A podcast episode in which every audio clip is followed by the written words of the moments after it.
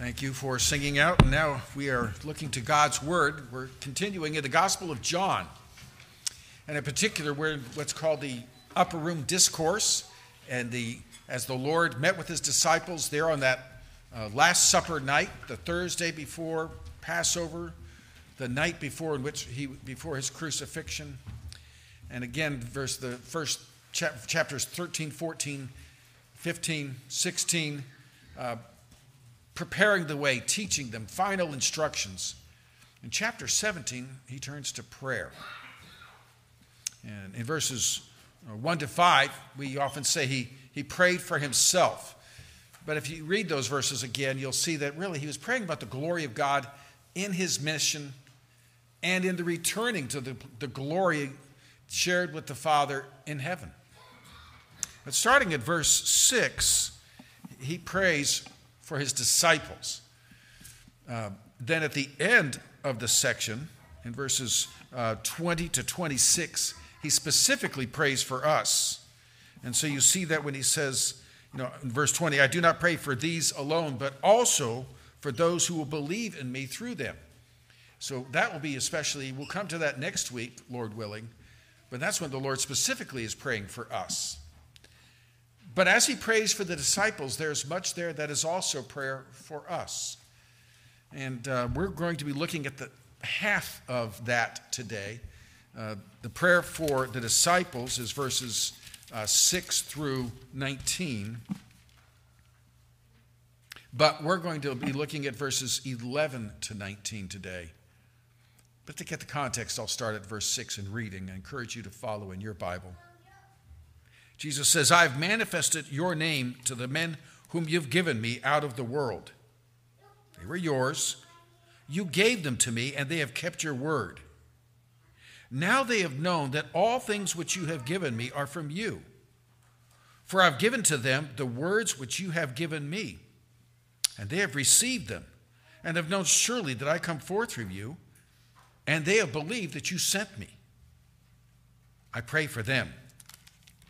I do not pray for the world, but for those whom you have given me, for they are yours.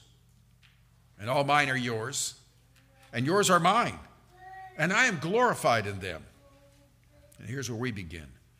Now I am no longer in the world, but these are in the world, and I come to you. Holy Father, keep through your name those whom you have given me, that they may be one as we are.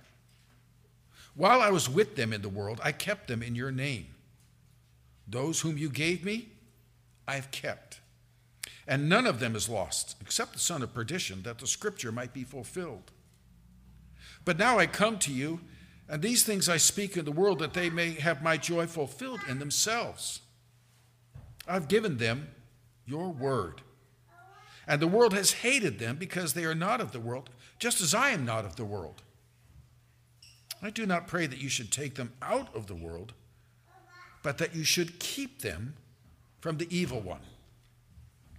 They are not of the world, just as I am not of the world. Sanctify them by your truth. Your word is truth. As you sent me into the world, I have also sent them into the world. And for their sakes, I sanctify myself, that they also may be sanctified by the truth. So, as we begin our section, kind of in the middle of his prayer for the disciples, and, and imagine what that was like. You know, again, for three years that they'd been with him, they'd watched the miracles, they'd heard him teach. This evening was a difficult evening. I, they're still not quite getting it. They can see he's troubled, they can see he's pouring out his heart. And I wonder over the rest of their lives if they wouldn't, their minds wouldn't drift back to the Lord standing Remember, it says as he began, he, he, he lifted his eyes to heaven. He went from looking at them and teaching, and his, his focus is on the Lord. But what a privilege it must have been. What a blessing. And how often they must have listened again in their hearts to Jesus praying for them.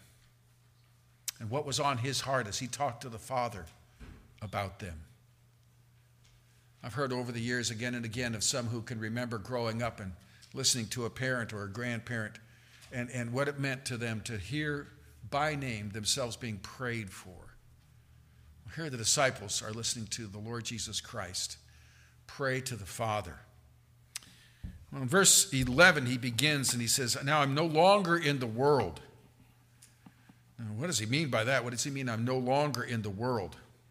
Of course, he's in the world, but this is what he's saying is he's no longer in the world in terms of the fact that he is no longer, he, he's leaving, he's, he's ready to leave.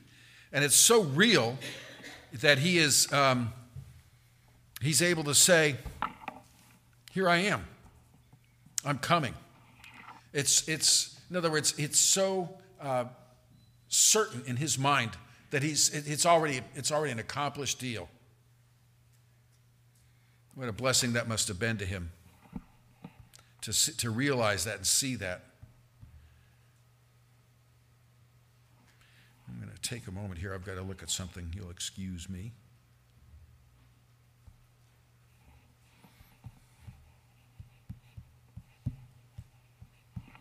Lost my place. So he begins then by saying it's an accomplished fact. I'm no longer in the world. It's done. And I've used the illustration many a time when someone will, you know, the game is still going, but they're saying it's all done. And, and um, you know, there's, they have one minute and they're behind by four touchdowns.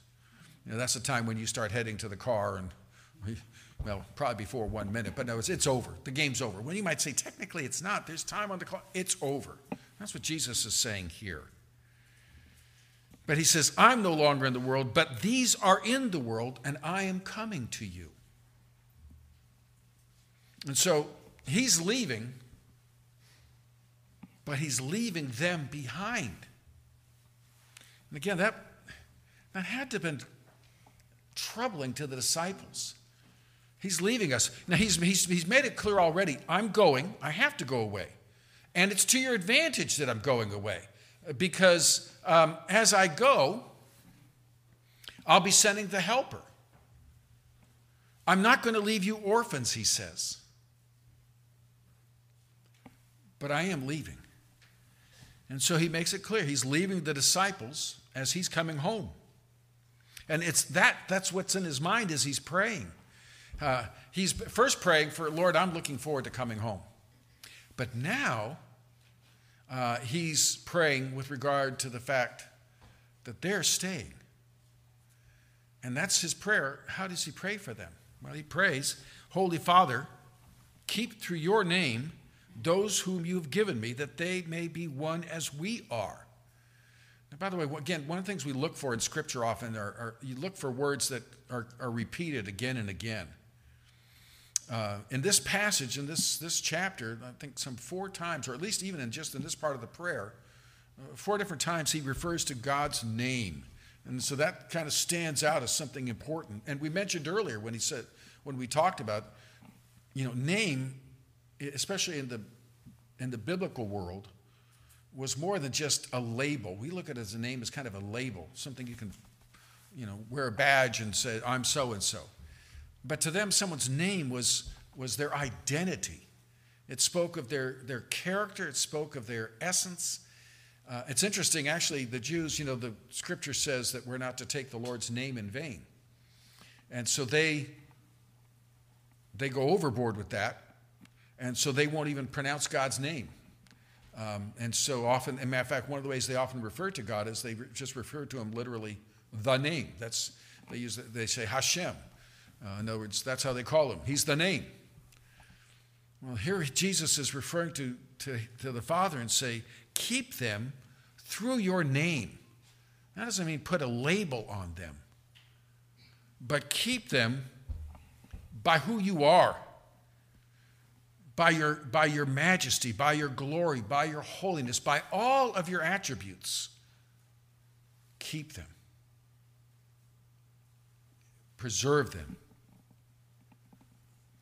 and this kind of brings to mind a, a, a passage we've mentioned, I'm sure, a number of times in Proverbs 18:10. It says, "The name of the Lord is a strong tower; the righteous run to it and are safe." I don't know if the Lord might have even had that proverb in mind as he was speaking, but Lord, keep them. Keep them safe in the fortress of who you are. And that's the idea of in your name. He says, and keep them that they may be one as we are one. He's here praying for them to be unified.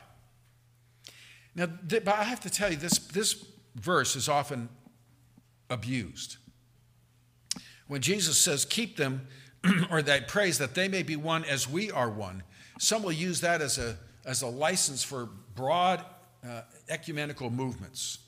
So anyone who names the name of Christianity or Jesus or Christ or something, we're all one. And if we're discerning at all, we recognize that many who name the name Jesus and many who meet in churches uh, totally abandon uh, Christ in their teaching and in their following. They deny who he is, they deny his teachings. And so this is not a, a just a stamp of absolute unity for everyone who names the name, but rather it's speaking of the real body of believers. And he's here speaking of the fact that he's praying for specifically for the disciples, but we'd be included in this. There is a oneness for those who know the Lord, for those who are born again. And I've mentioned again, to me, this is one of the privileges of being a believer in the Lord Jesus Christ. We have family all over the world. And that's something that if you've ever traveled to another town, traveled to another country, um, it's an amazing thing to gather with the saints and realize we're family. We have so much in common. Uh, I used to see that, especially I went to a church that often had people in, in, Jerusalem that often had, you know, every Sunday or every weekend they would they would have a there would be other people there, and it was just wonderful to see. So often there was just this sense of never met you before.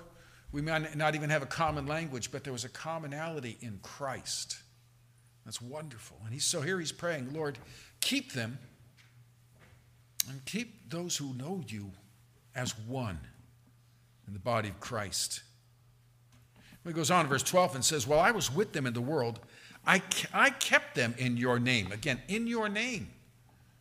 Again, not a label, but in your in who you are in all of your majesty, in all of your glory, in all of your attributes, in all of your essence. I kept them in you.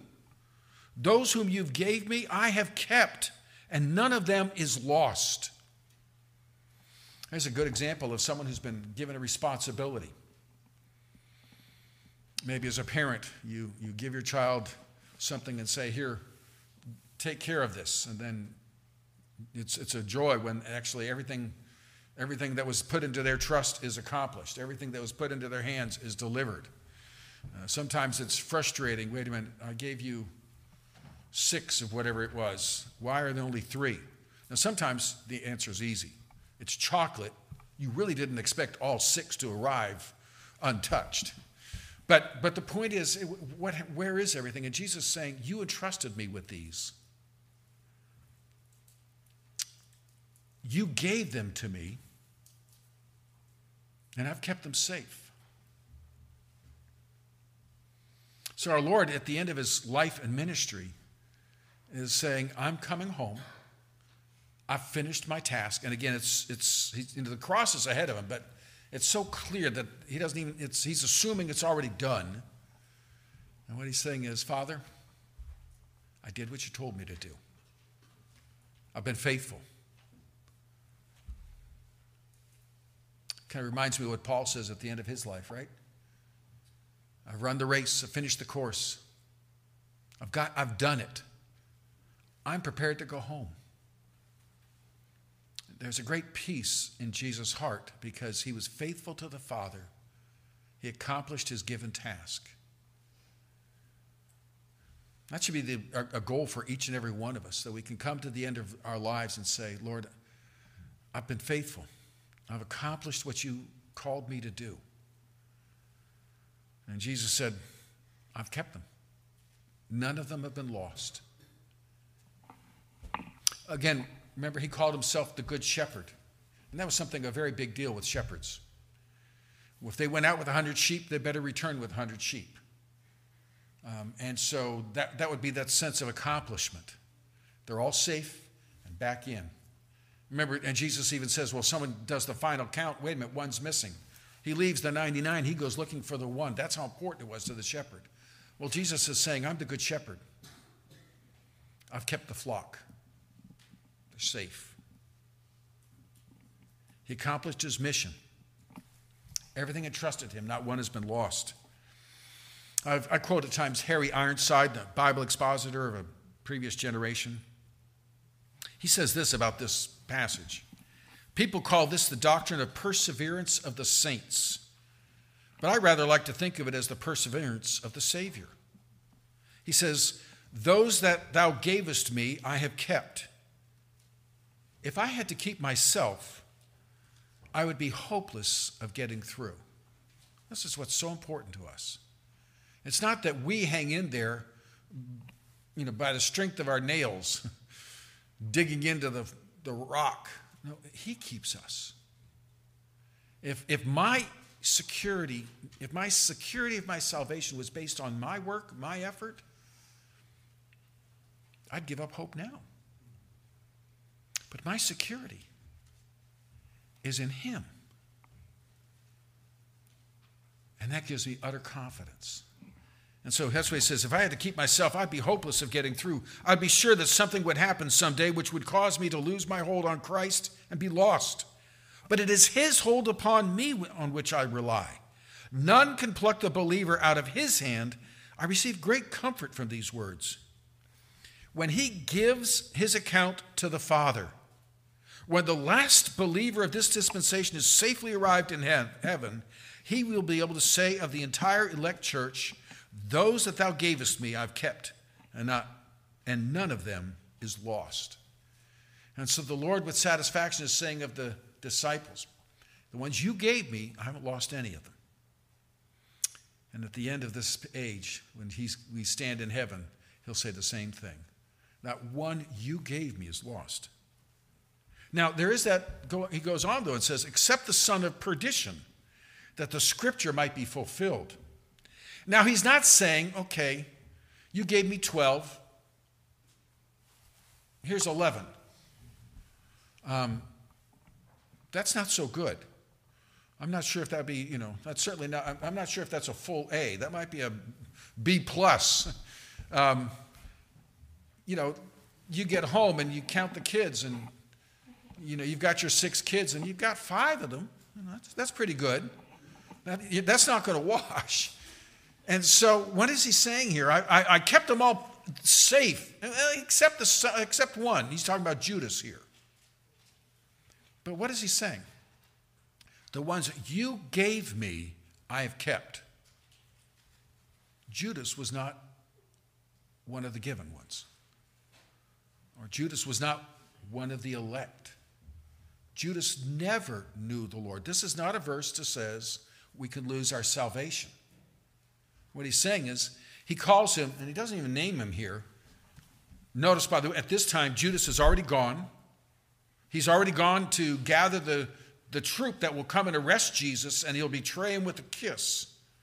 He's, but, but he doesn't even name him. I don't know if he was afraid if I name him, the 11 would jump and say, We're going to go catch that guy. But he called him the son of perdition.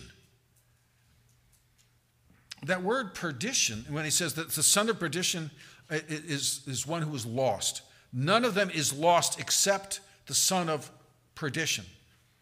Now, the word lost is the word for destruction, which is what the word perdition means. It's actually, they're related Greek words. And so you could translate them none of them is lost except the son of lostness.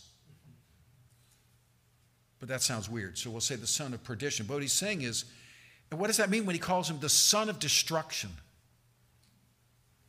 Well, in the scripture, again and again, when you call someone a son of, that's a way of describing their, their essential character. Remember Barnabas, one of the heroes of the New Testament? That wasn't really his name, that was a nickname. And his nickname, we're told in Acts 4:36, he was called by the apostles. They gave him a nickname. You Barnabas, which means son of encouragement. In other words, he was such an encourager that they called him a son of encouragement. It was just, um, he was always encouraging. to the Pharisees, uh, Jesus criticized them that they went out and, and, made disciples. They traveled across the world to make proselytes, to, to bring, to convert Gentiles to the Pharisaic religion. And what did Jesus said? You make the Gentile twice as much a son of hell as yourselves. Speaking of their ultimate character. Remember uh, the sons of Zebedee, James and John? Jesus gave them a nickname too sons of thunder. I'm not sure they looked at that as a compliment. And I'm not sure their colleagues did either. But he would say, Boy, you two are sons of. So, see what I'm saying? Son of is saying that's their character. In Ephesians 2, and a number of times, Paul refers to the lost as um, the sons of disobedience. In 1 Thessalonians 5, verse 5, he, Jesus says to the believers, You are all sons of light and sons of the day. Are you getting the point? Son of means this is your character. And, and Judas was a son of destruction. It's not that he became a believer and, and, and, and Jesus grabbed him and lost hold of him. He was never in Jesus' hand. He was not one of the ones that Jesus, that the Father gave to Jesus. He was lost. That was his character, and that was his destiny. He did not know the Savior. He was not one of those whom the Lord would open the eyes of. He was a man destined for destruction. And so, what that tells us is he was never born again. Jesus, in, in John chapter 6, verse 70, said to the disciples, Did I not choose you 12? Yet one of you is a devil.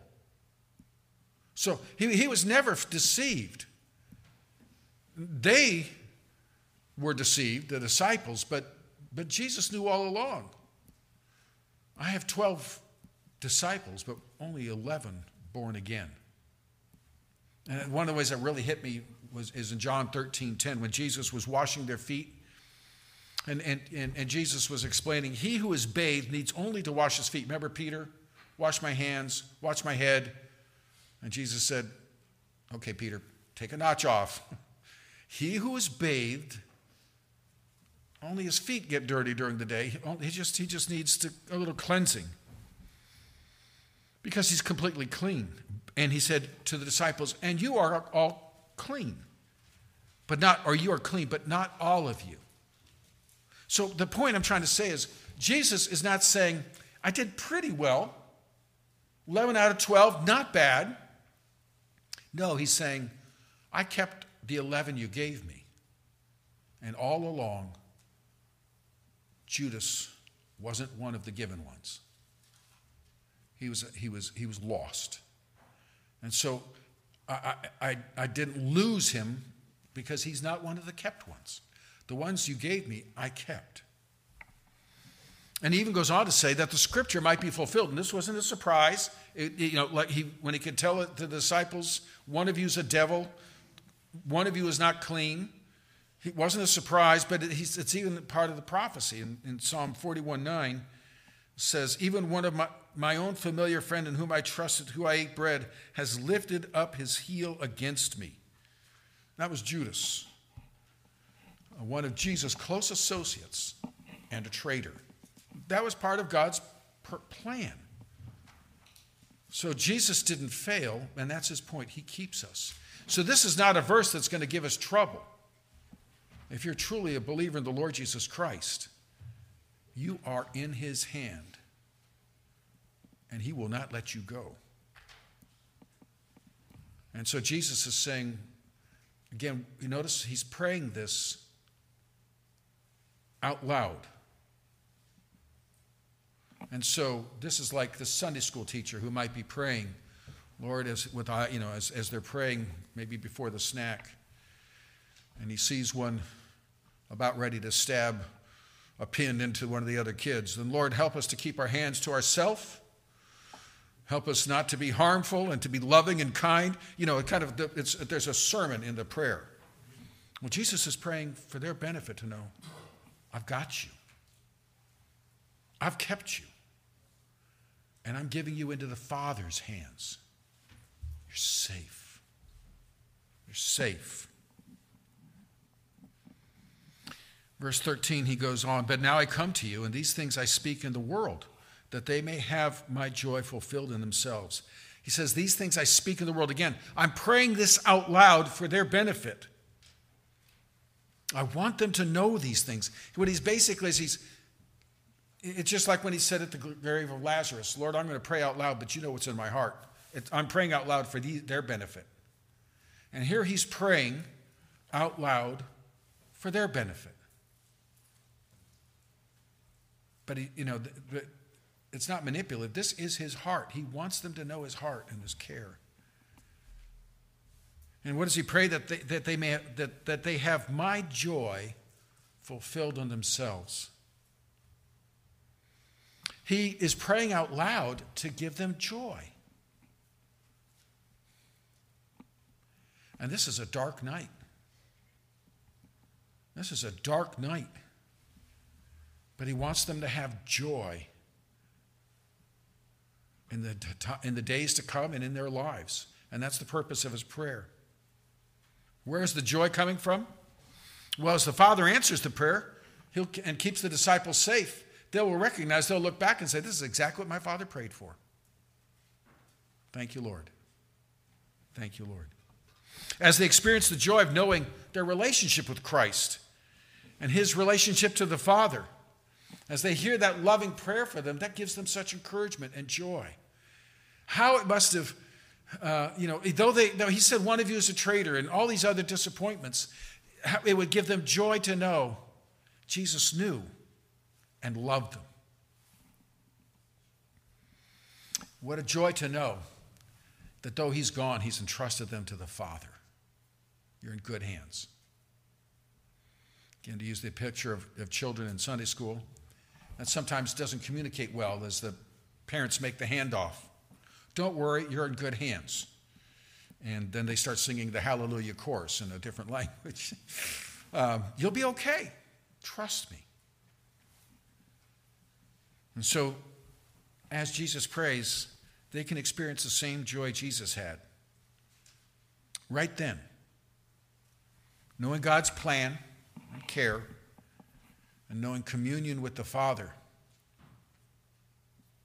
See, joy isn't determined by circumstances. Joy is determined by a settled conviction in heart. And even as he's talking to the Father and communing in love, the troops are marching towards the garden. Things are being set in place for his trial and crucifixion, and yet there's that joy of knowing this is God's plan, and his plan is good. So, as we look at this part of the section, we can see the Lord is the good shepherd. He lays down his life for the sheep, he protects the sheep. And the Father and the Son are united in that care for us. Jesus was leaving, he wants them to know, but they're not forsaken. Our eternal security is bought by Christ and we're kept in him. This is so important. I don't earn my salvation by my efforts. I don't keep my salvation by my efforts. He bought my salvation at infinite price on the cross, and He keeps me with His infinite power and infinite grace. Not one who is given to the Son by the Father is ever lost. The familiar song, More secure is no one ever than the loved ones of the Savior. That's us. We can rest in Him. he then prays for our protection in verses 14 to 16. Verse 14 I've given them your word, and the world has hated them because they are not of the world, just as I'm not of the world. God's word brings joy to the disciples, but anger and hatred from the world around them. Those who receive the word, who embrace Jesus Christ as Savior, that's all, it's, it's, no, trusting Christ is built on believing his truth, who he is, and he's talked about that. They know, I was with you in heaven, I came to earth, what he did on the cross, dying for our sins, what he promises. So embracing that is receiving the word.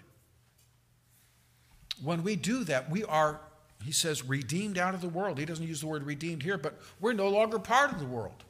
We've been snatched out of it. And again, the, the world is, is, means that system of that organized rebellion against Jesus Christ and against the Father.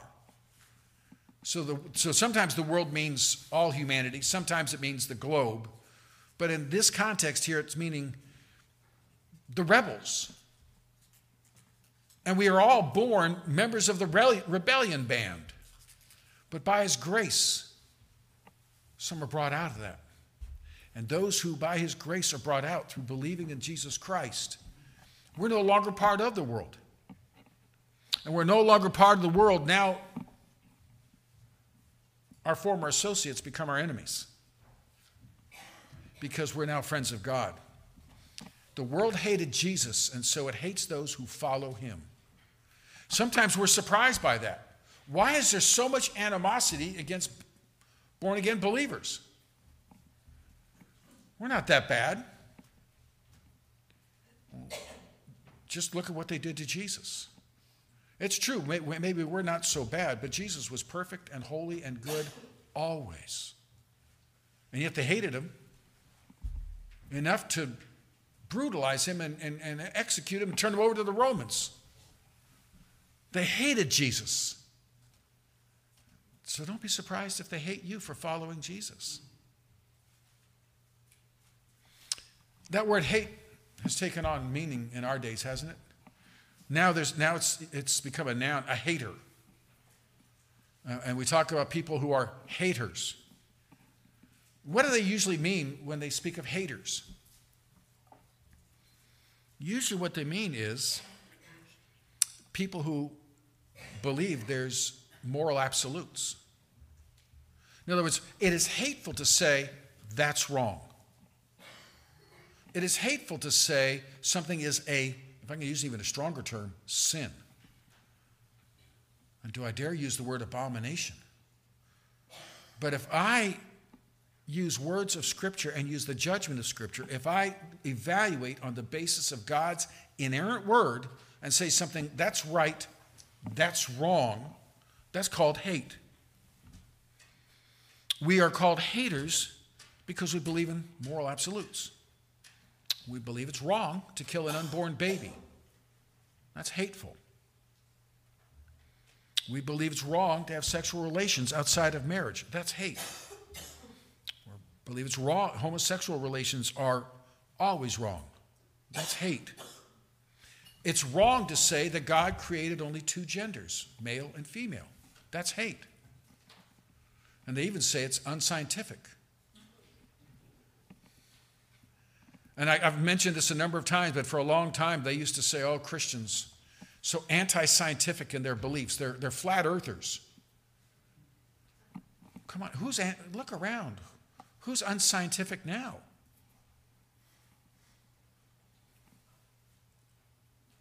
And so it's wrong to say boys shouldn't be a part of girls' sports. And we could go on and on. It's hateful, they say, to say those things.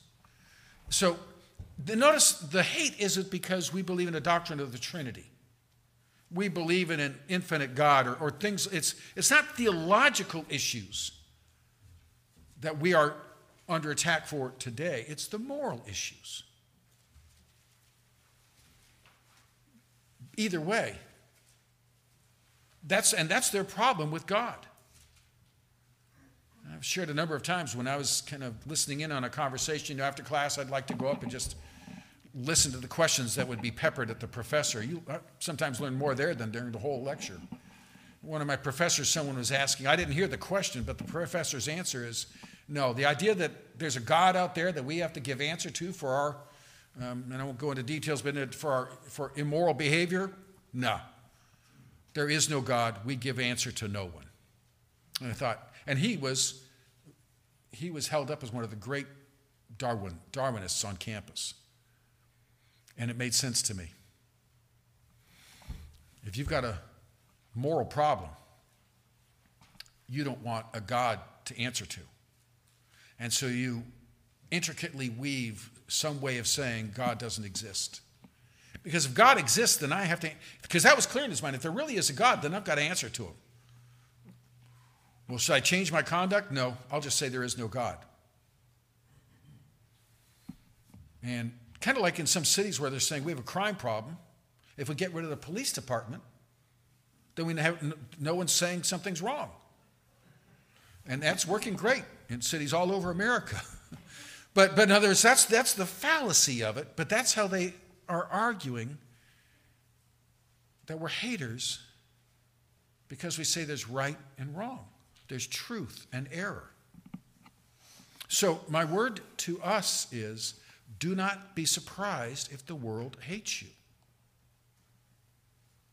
Please make sure it hates you because you're following Jesus and not just because you're an obnoxious person. Let it be because we're following Christ that they hate us. Because of that truth, don't try to win their approval by becoming like them. That is a major problem in modern Christianity in America, in the West. Churches try to win the lost, win the world's approval by becoming like the lost. By soft pedaling, one of the things they'll do is they'll increasingly soft pedaling God's moral absolutes. And so you will find more and more churches and Christian leaders that aren't willing to make an absolute stand on this is right and that's wrong. Or if they believe that, they just don't want to talk about it. And say, well, that's not our purpose. Our purpose is this or that, instead of being, and they're afraid to say, this is right and that's wrong. So you're not going to win the world's approval that way. And you're not going to win the Lord's approval that way.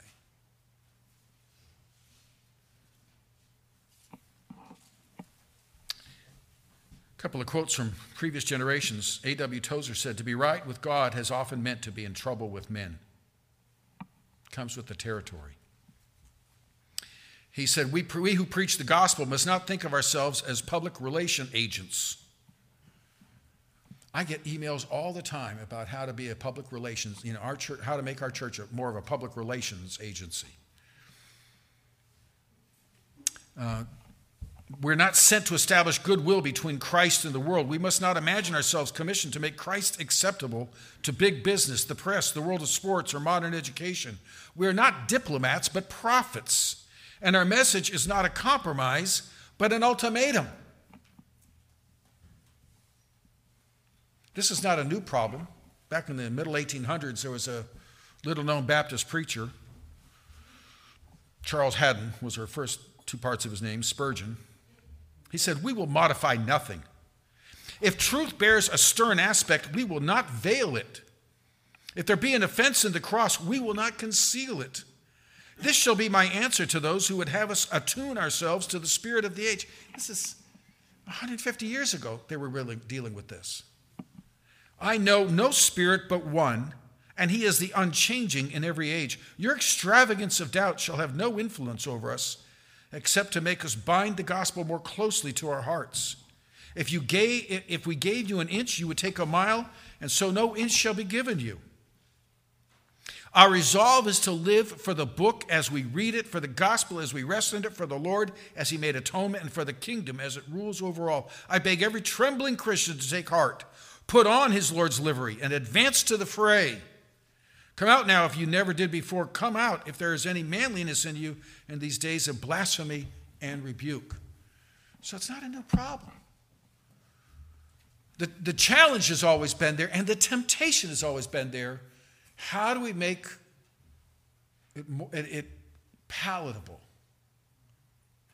How do we draw crowds without confronting them? And so, so much of the church growth movement is they tell you don't put up a cross that has bad over, that has implications. Don't speak the word sin. That our surveys tell us that isn't popular. But the warning is be careful. D.A. Carson said, People do not drift toward holiness. Apart from grace driven effort, people do not gravitate toward godliness, prayer, obedience to Scripture, faith, and delight in the Lord. We drift toward compromise, and we call it tolerance. We drift toward disobedience, and we call it freedom. We drift toward superstition, and we call it faith.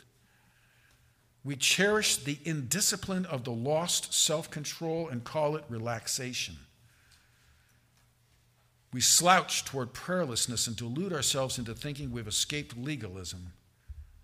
We slide toward godliness and convince ourselves we have been liberated.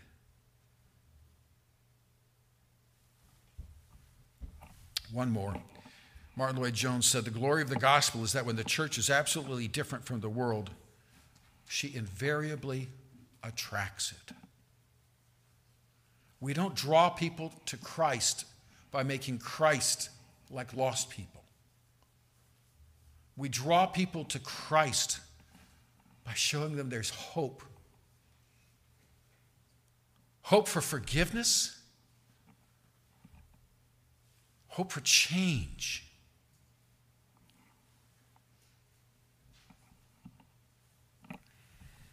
Verses 15 and following 16 he, he says i do not pray that you should take them out of the world but that you should keep them from the evil one. They're not of the world just as i am not of the world. Again as he's talking to the father we're listening. He says the world may hate us. We're, we're out of the world but we're not out of the world. How's that for confusing so he's saying, I'm not praying that you take them out of the world. Wait a minute. He says they're not part of the world. We're, we live in the, among the world, but we're not part of them. In, but not of. And that's so important in our Christian life to live. We, we're here, and so he's saying, I want them in the world. Maybe if you've ever dealt with meats or something and, and they tell you to you know, sometimes you really have you, you, you, take the, the spices and you really grind them into the, the meat to, to make sure that it permeates.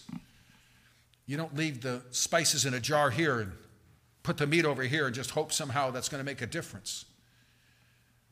We have an influence for Christ by being among the world, but not being of the world. By the way, that's true in church too. You can be in the church building, but not of the church, sharing in the faith and life of the gospel. First John talks about that.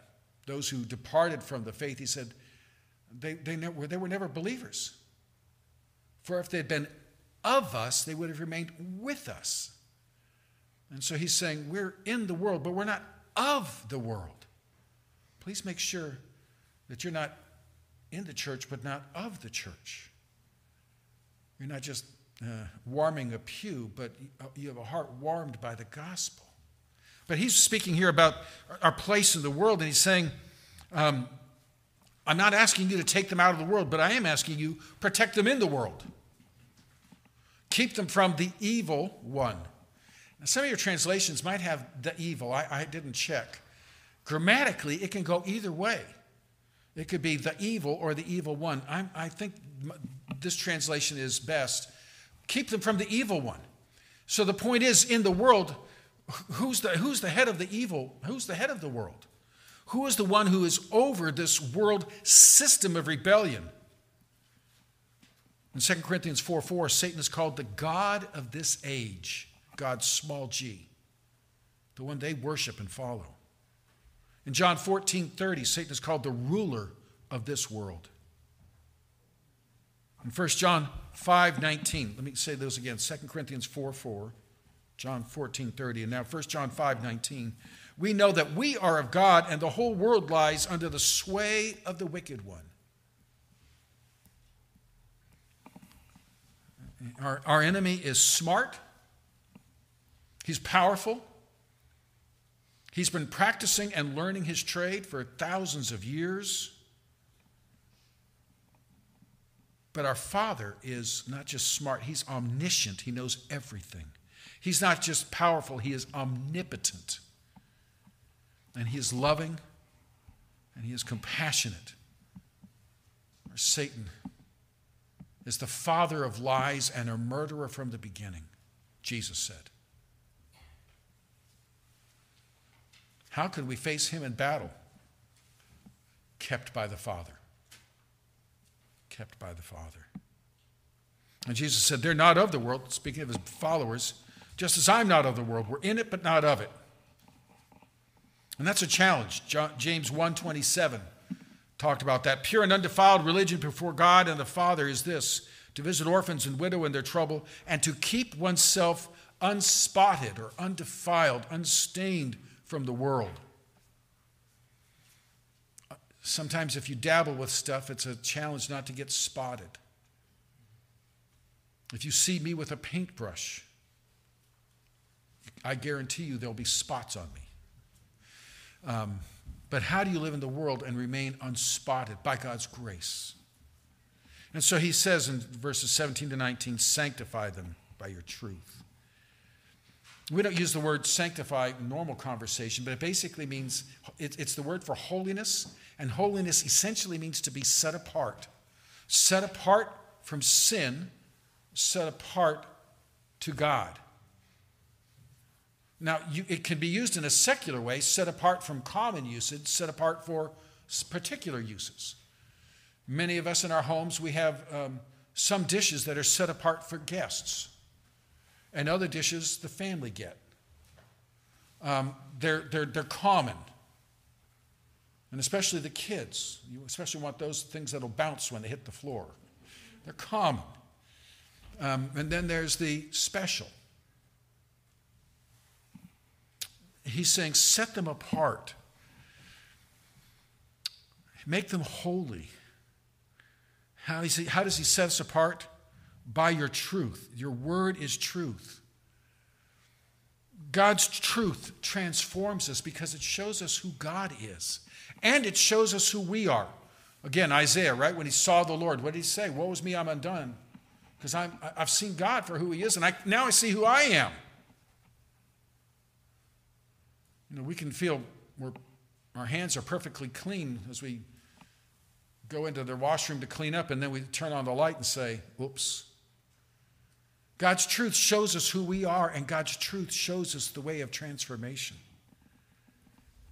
Again, truth is a problem. He says, suddenly sanctify them by your truth. In our age, that's another thing they deny, that there's truth. Have you heard the expression, that's your truth? This is my truth. And you can't live that way. You go in for heart surgery and the doctor starts cutting on your toes. You say, uh, Doctor, that's not where my heart is. That's your truth, he says. My truth, it's right down here. Your truth should be you need to get out. Try that with a police officer who pulls you over for blasting past a school bus with the red lights flashing. He says, You just went through a school zone past a, a bus with the kids going off, and you were doing 65 miles an hour. Officer, that's your truth. My truth is I'm riding my bicycle very slowly.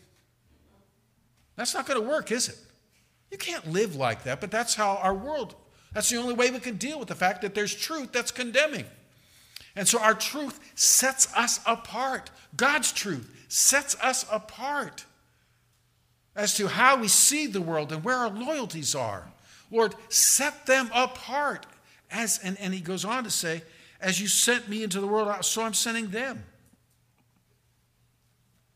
God sent the Son into the world to be his light in darkness and to bear his truth to the lost.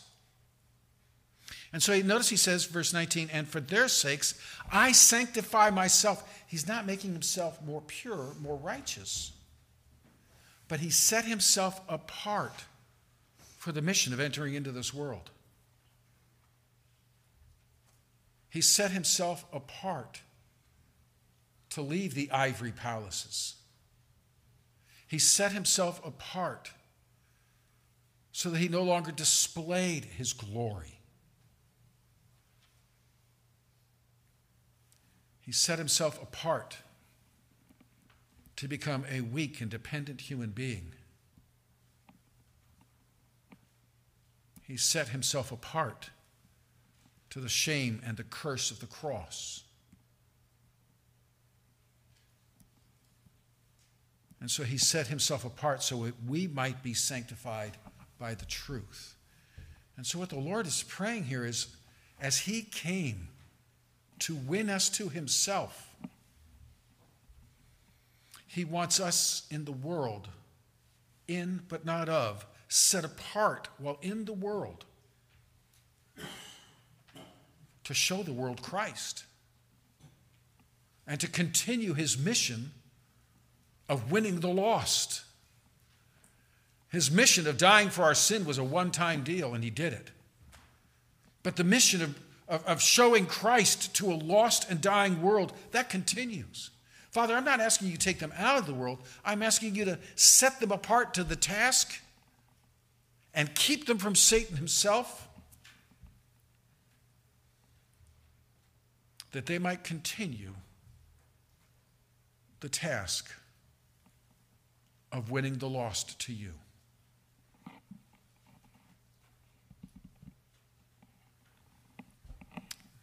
Our Lord shows us so much his heart, so much his love for the Father, so much his passion to accomplish God's purposes, and so much his care for us. He bought us for himself. He keeps us secure And he charges us to be his agents, to bring his truth into the darkness. May God give us the grace to be found faithful. And if you have yet to embrace the, the truth of the gospel, let me encourage and challenge you to, to not, not delay. And if you need to talk about that, we'd be happy to do just that. Our Father, thank you for allowing us into the Holy of Holies to hear your Son praying for his disciples, for us. We confess, Father, our wonder at your grace. We confess, Father, our wonder at your glory. We confess, Father, our dependence on you, but may we be found faithful. May we be set apart to the task of living for Christ in but not of the world. We pray in Jesus.